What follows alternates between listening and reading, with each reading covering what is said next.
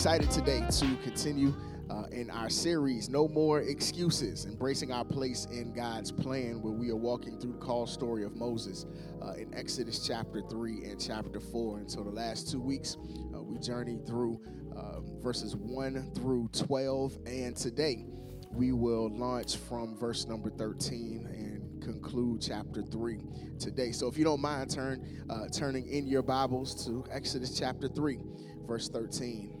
Be reading from the New International Version. It will appear on your screen, but you may want to mark it uh, in your own uh, mobile device or in your Bible. Exodus chapter 3, beginning at verse 13. Uh, you'll find these words in some form. Uh, word reads as follows Moses said to God, Suppose I go to the Israelites and say to them, the God of your fathers has sent me to you. And they ask me, What is his name? Then what shall I tell them? God said to Moses, I am who I am. This is what you are to say to the Israelites I am has sent me to you. God also said to Moses, Say to the Israelites, The Lord, the God of your fathers, the God of Abraham, the God of Isaac, and the God of Jacob has sent me to you. This is my name forever, the name you shall call me from generation to generation. Go, assemble the elders of Israel, and say to them, The Lord, the God of your fathers, the God of Abraham, Isaac, and Jacob, appeared to me and said, I have watched over you and have seen what has been done to you in Egypt. And I have promised to bring you up out of your misery in Egypt into the land of the Canaanites, the Hittites, the Amorites, the Perizzites, the Hivites, and the Jebusites, a land flowing with milk and honey. The elders of Israel will listen to you. Then you and the elders are to go to the king of Egypt and say to him, The Lord, the God of the Hebrews, has met with us. Let us take a three day journey into the wilderness to offer sacrifices to the Lord our God. But I know that the king of Egypt will not let you go unless a mighty hand compels him.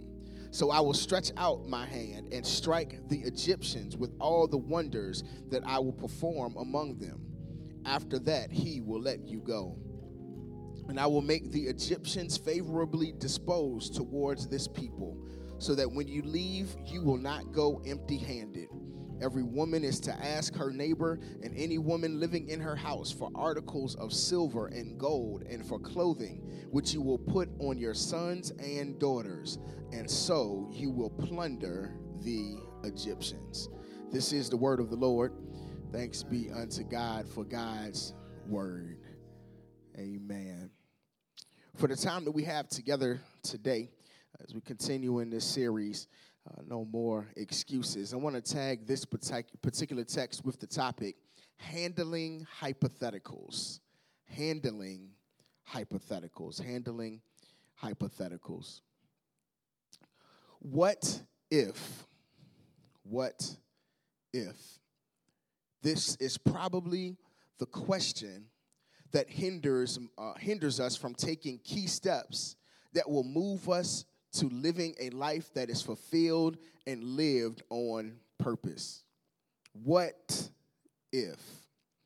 Our imaginations can often cause us to see visions and possibilities of what could be, while simultaneously showing us all the potential reasons why it would not come to pass even when we know that we what we are seeing and what we sense in our spirits is in fact the Lord's urging us towards the purpose of our lives in this season, we can allow the hypotheticals to get in our way.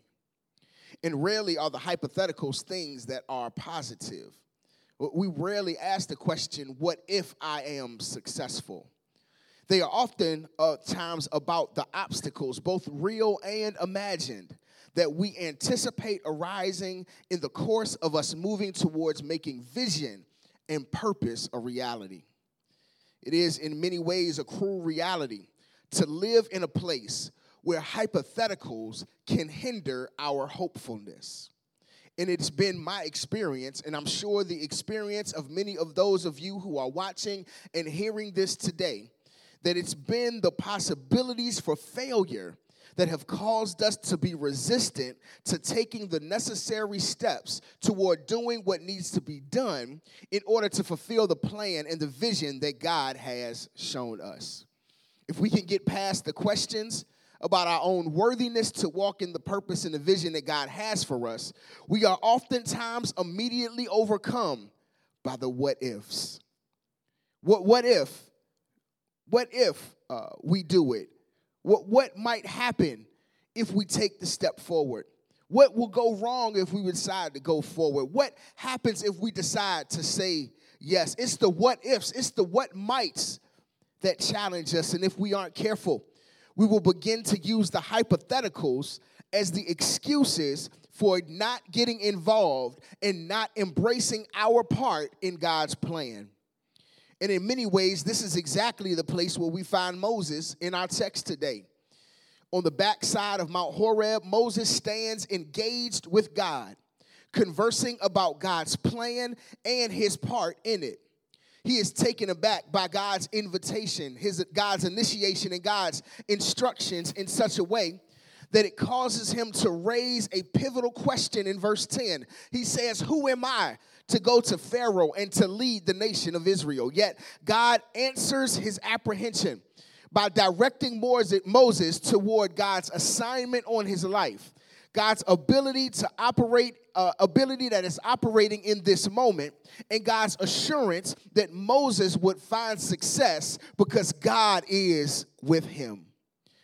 And some might think that this would quell Moses' reluctance and give him the confidence to move forward with the plan that God is setting into motion, but not Moses. He follows his first excuse with a second question of God. This time, it's about who God is.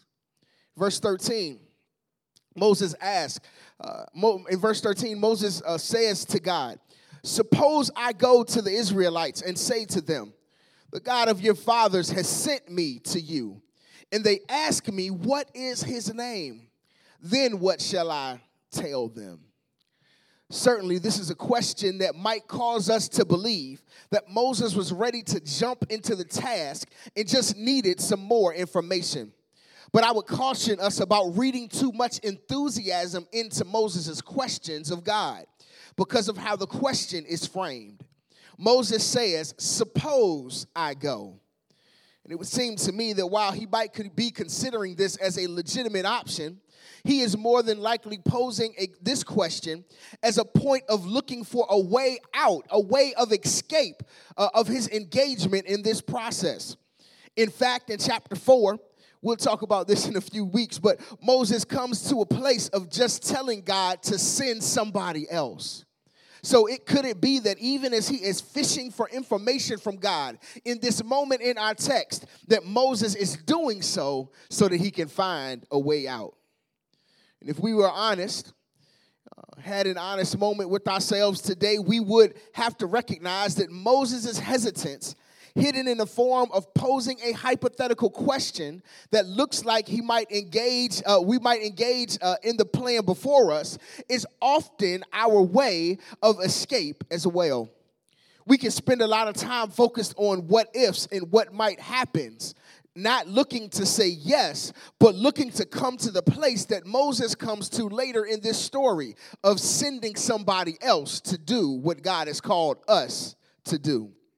This is not to minimize the reality of the risks that come with doing what God would have us to do. Y'all, the risk may be big, but it's my conviction today that God is bigger. God is bigger than any hypothetical situation that we could present to God as an out uh, as an out to embracing our place in God's plan. And this is what Moses needed to recognize and what can help us as we commit and recommit ourselves to doing what the Lord is clearly calling us to do. Moses asked God, Who do I say send me? This was vital for the people of Israel, but in this moment, it was vital for Moses to know. They would all need to understand who was this God. They knew God as the God of their ancestors, but their personal knowledge of God was limited. And just as we've talked about for the last couple of weeks, it's important to know who is doing the sending because the one who sends is the one with the authority and the ability to make things happen. Moses was Moses could only control Moses. The Israelites could only manage themselves, but God controls it all. And when we consider the hypotheticals that appear uh, to keep us from doing what God has called us to do, when we think about the real and imagined opportunities for things to fall apart and fail, when we analyze the circumstances and realize how much control we don't have in the situation, the only way to handle the moments of uncertainty and lack of clarity about what is to come is to focus on who is in control. And I don't know about you today. But I'm so glad to know that when I don't have all of the answers, God does. When I don't know what's next, God does. When I can't see the next step, God does. The God that is calling us uh, the, is the God that has everything under God's own control. So then, as we look at this idea of handling the hypotheticals, what do we learn about how to approach them as they appear for ourselves and in our lives? Well, first, I think the text shows us that uh, in order to handle the hypotheticals the right way, that we have to trust the character of God. We have to trust the character of God. Check the text in verse 13. Moses raises a key question about the identity of God, asking for God to identify God's self to him so that if he decided to go along with God's plan, he could properly identify God to the elders of Israel. While Moses may have been seeking to find a way out by posing the question the way he did, his concern, y'all, was a valid one because of the way that the other nations and cultures identified their deities. Egypt and many other other countries and groups in that region were polytheistic in nature, meaning that they worship multiple gods. They worship tree gods and sun gods and rain gods and grass gods and animal gods. Historically, we know that particularly the Egyptian worship the Egyptians, y'all, worshiped many different deities. And this was the culture into which Moses was born and raised. This was the culture in which the Hebrew nation existed for 400 years, one that recognized a multiplicity of God. But the nation of Israel was established to be a people that were monotheistic, meaning that they worshiped only one God, the one true God. And that might not seem like a major deal to us today, but it was absolutely a countercultural position uh, to be in during the times in which they lived. Moses, being born a Hebrew and raised as Egyptian royalty, may have had some sense of this issue. In fact, it might have been an issue even for him, which causes his hesitance in embracing the work that God was calling him to do. We have to remember, y'all, that it had been 400 years of bondage, 400 years of being immersed in a culture that wasn't native to the people of Israel. Their knowledge and their trust in the God of their ancestors was connected to the testimonies of their foreparents. But this current generation had no great interaction with God. This is why Moses wants to know the name of this God, in part because it moved God from the legendary experience of others to the lived experience of their present time. Y'all, names matter. Names matter. Names identify character. When you hear a particular name of a person, place, a thing, immediately an image or an experience shows up in your mind. Watch this. I'm going to say Barack Obama. And a particular picture comes up in, in your mind. Now, now, watch this. Donald Trump.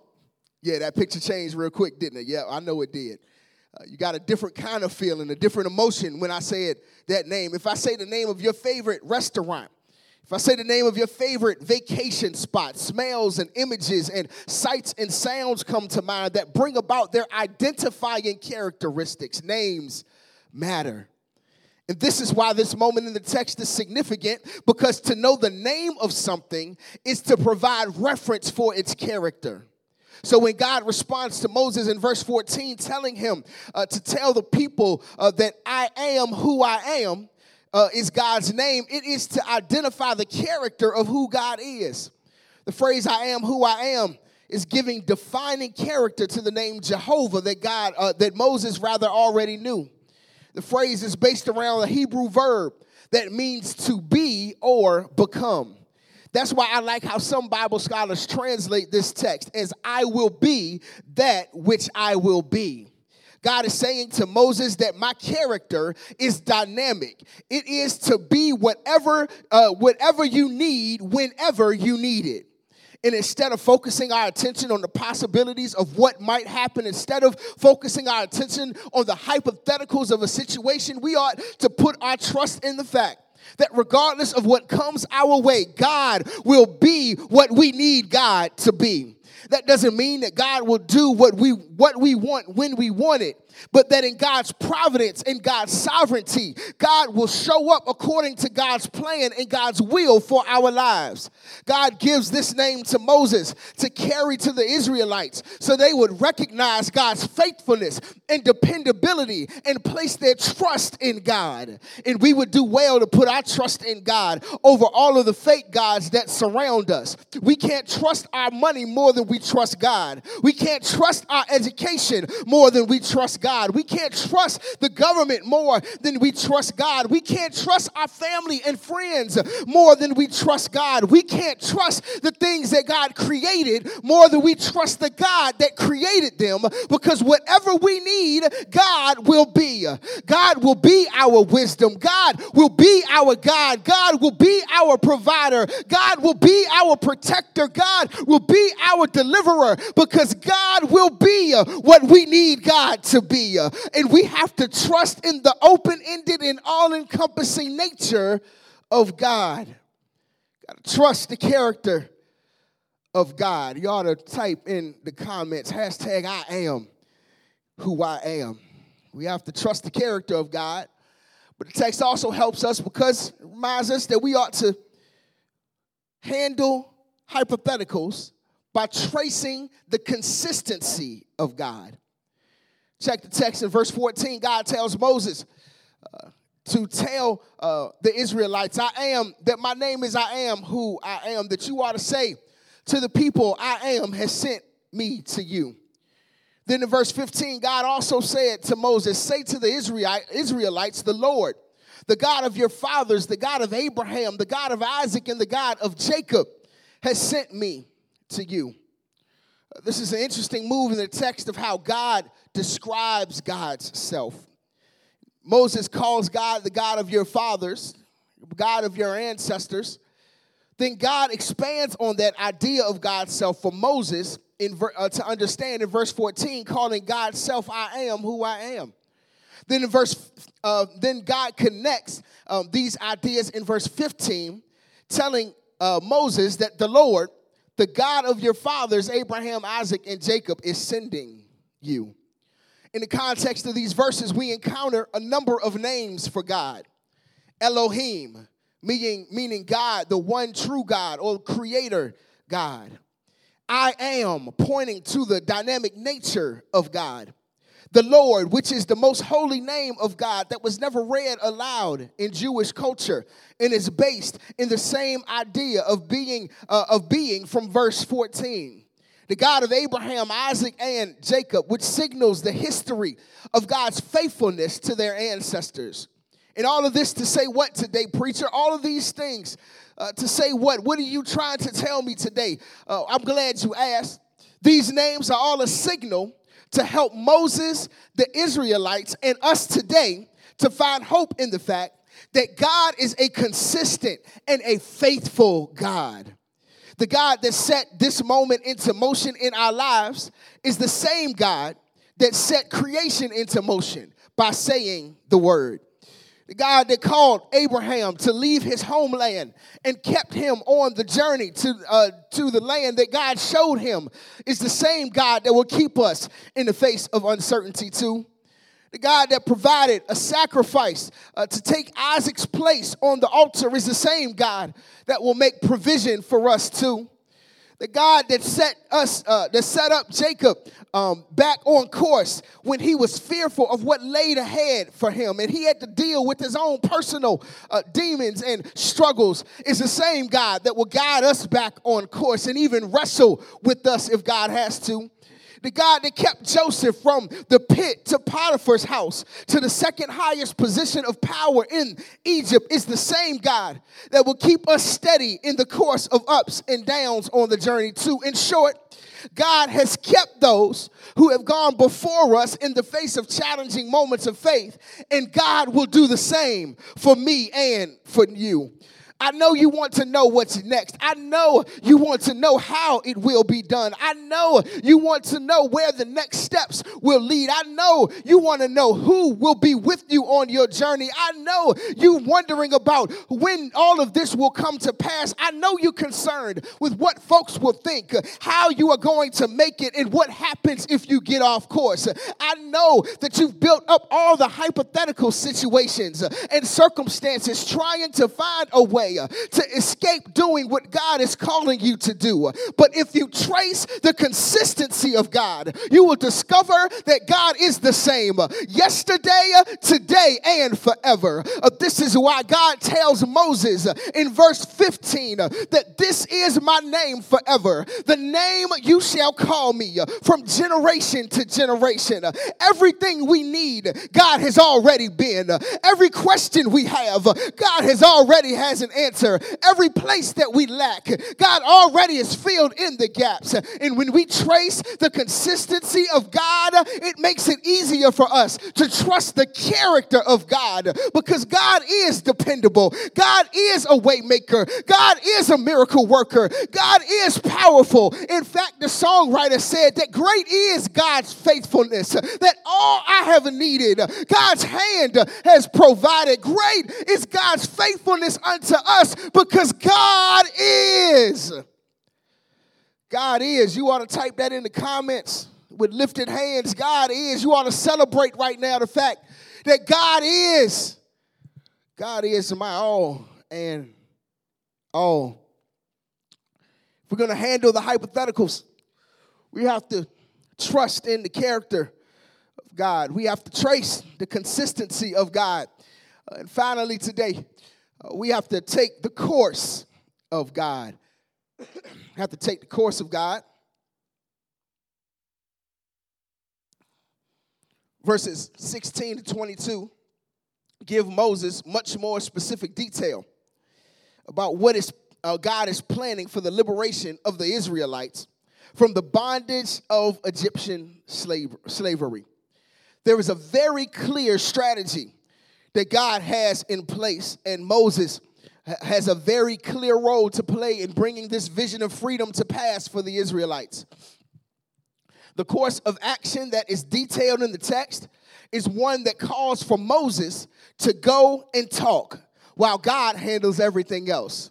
Moses is to go and talk to the elders of Israel. Then he is to go and talk to the king of Egypt. Meanwhile, uh, going and talking to the women of Israel. Uh, in the midst of this, God says that God will grant him favor with the elders, that God will stretch out God's hand against the Egyptians and make them favorably disposed to the Israelites. These are not hypothetical plans in the mind of God. This is what God is setting into motion for the liberation of the people. This is a picture of what will happen when, when Moses decides to stop hiding behind the potential problems he may face as an excuse to not engage and embrace his part in God's plan. And we should remember that God is a God of strategy uh, that when God calls us to participate in God's work in the world, that through individual service or collective ministry, that it is connected to a greater move of God that is in operation. This means that we can't pray uh, for God to use us to be a blessing and then turn around and trust and not trust God enough to take the course that God has set before us. God uh, lays out a specific course of action for Moses to take and even informs him that there will be moments that seem like failures along the way. Uh, and we should find some encouragement today. Uh, we ought to find some encouragement in this uh, to take the necessary steps to embrace our place in God's plan uh, our journey to answering the call of God on our lives and living out the purpose uh, that God has for us will never be a straight line or a level path.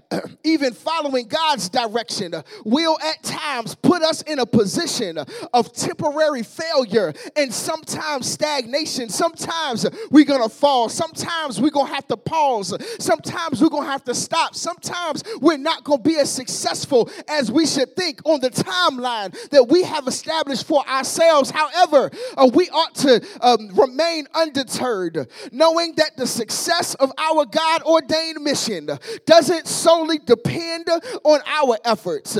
Because even when it looks like we are stuck, even when it looks like we are stagnant, even when it looks like we are at a standstill, y'all, God is working things out for us. And when we are following the course of action that God has called us to, God will lead us to a place of successfully achieving what God desires through our lives. Uh, Moses was using his hypothetical obedience to find a way out from doing what God wanted him to do. Uh, Moses wanted to get out uh, of what God wanted him to do. He didn't know what laid ahead, but God needed Moses to see that God has a course of action Uh, prepared and a strategy laid out uh, for his success. And even as we stand in this moment uh, of deciding to say yes to the call of the Lord, we ought to remember today uh, that God has a strategy. Uh, uh, we ought to trust the course of God's action. Oh, it might not make sense, but as long as God is in control, we should have faith that God will work it all together for our good and God's own purpose. There are many uh, unknowns in life. There are many unknowns in the pursuit of purpose. There are many unknowns when we answer the call of God. But the final verses of chapter 3 of the book of Exodus ought to encourage us today that even though uh, we don't know how it's all going to come together, uh, that God is working ahead of us to make sure that in the end, Uh, if we trust God's character, that in the end, uh, if we trace God's consistency, uh, that in the end, if we take God's course, that we will find success and fulfillment. We may not get the whole plan, we but we must know that while we are trying to figure it out, that God's already worked it out. Y'all, it was true for Abraham, it was true for Isaac, and it was true for Jacob. That God had already worked it out. Uh, it was true for Joseph, uh, it was true for Moses, uh, and it was true for Joshua that God had already worked it out. Uh, it was true for Gideon, uh, it was true for David, uh, and it was true for Esther that God had already worked it out. and I ain't gone here in about two weeks, but y'all, it was true for Jesus, whose calling and course took him to a hill called Calvary, where they hung him high Uh, and they stretched him wide. They put nails in his hands, nails in his feet, uh, and pierced him in his side. And he died. Yes, he died. But God worked it out. And he got up early on that first day morning uh, with all power in his hands. And if it was true for them then, uh, if it was true for the ancestors then, if it was true for Jesus then, then it's true for you and for me today. That God is already working it out. So don't get caught up in all that is ahead. Just take the first step and trust that God is already ahead of you, that God is already moving obstacles, that God is already opening doors, that God is making crooked places straight, that God is making rough places plain. God is uh, at work ahead of you, and God is at work inside of you. God is giving you strength. God is giving you strength for when the going gets tough uh, and the road gets rough uh, and the hills are hard to climb. So be not dismayed. Whatever betide, uh, God will take care of you. Be not dismayed. Whatever betide, God will take care of you.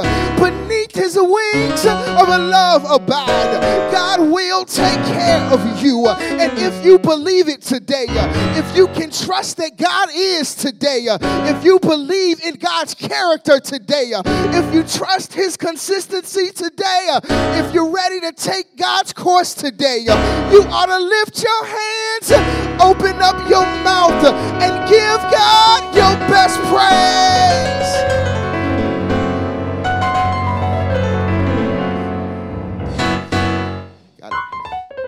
Trust God. Trust the character of God. Because the character of God doesn't change. Trust and trace the consistency of God.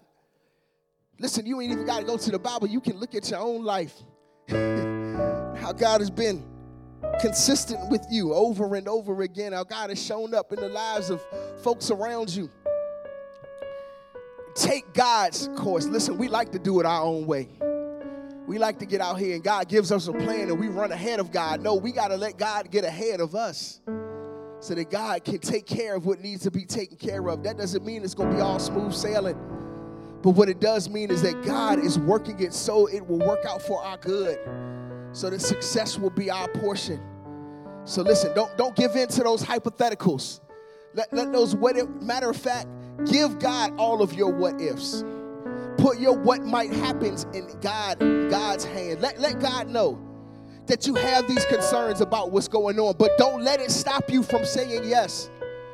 I don't know what God is calling you to. I don't know what God is calling you to do or where God is calling you to move in your life. But whatever is in the way, you ought to trust God more because God is bigger than all of your concerns. God is bigger than all of your hypotheticals. God is bigger than any challenge or circumstance that you can face. God's got it all under control. That's really all I want you to know. And when you know that God has it un- under control, it's easy for us. It becomes easier to embrace our place in God's plan. Listen, let's go to the Lord in prayer. God, we thank you that you are in control. God, and the reality is, is that we see it each and every day. The sun rises and the sun sets. The moon sets. The moon rises and the moon sets like clockwork. The seasons come and they change like clockwork from autumn to winter, from winter to spring, from spring to summer. The flowers bloom, then the flowers die like clockwork, and then they come back again. God, we see you at work. We know that you're in control by the fact that our body the blood is still flowing and we're not doing anything to make it flow, that we're breathing and we're not causing ourselves to breathe, that we're seeing and blinking and moving. That you've given us this activity. God, we know you're at work. We know you're in control. We know that you've set things in motion in our world. So, God, help us to trust you as you set things in motion so that our lives can be connected to your plan. God, help us to embrace what it is and where it is you're calling us to. Help us to trust your character, knowing that you will be what we need you to be when we need you to be it. Not according to our time, but your time. Help us to trace your consistency that when it gets hard, we can look back and say, God, the same God that did it before is the God that can do it again. God, help us to stick to your course of action that we might do what you are calling us to do, that we don't get out ahead of you, we follow your plan. God, we pray today for some man, woman, boy, or girl who may be watching this today and they need to make a decision to put their faith in you. God, today we're praying that you don't leave them alone until they say yes. God, that you continue to pop up and urge them in their spirit. God, make them uncomfortable until they commit to saying yes to being connected to you through Jesus Christ. God, we thank you for this time. We thank you for your word. We ask that you would just continue to be with us through the course of this week. God, have your way in our lives. It's in Jesus' name we pray. Amen. Amen.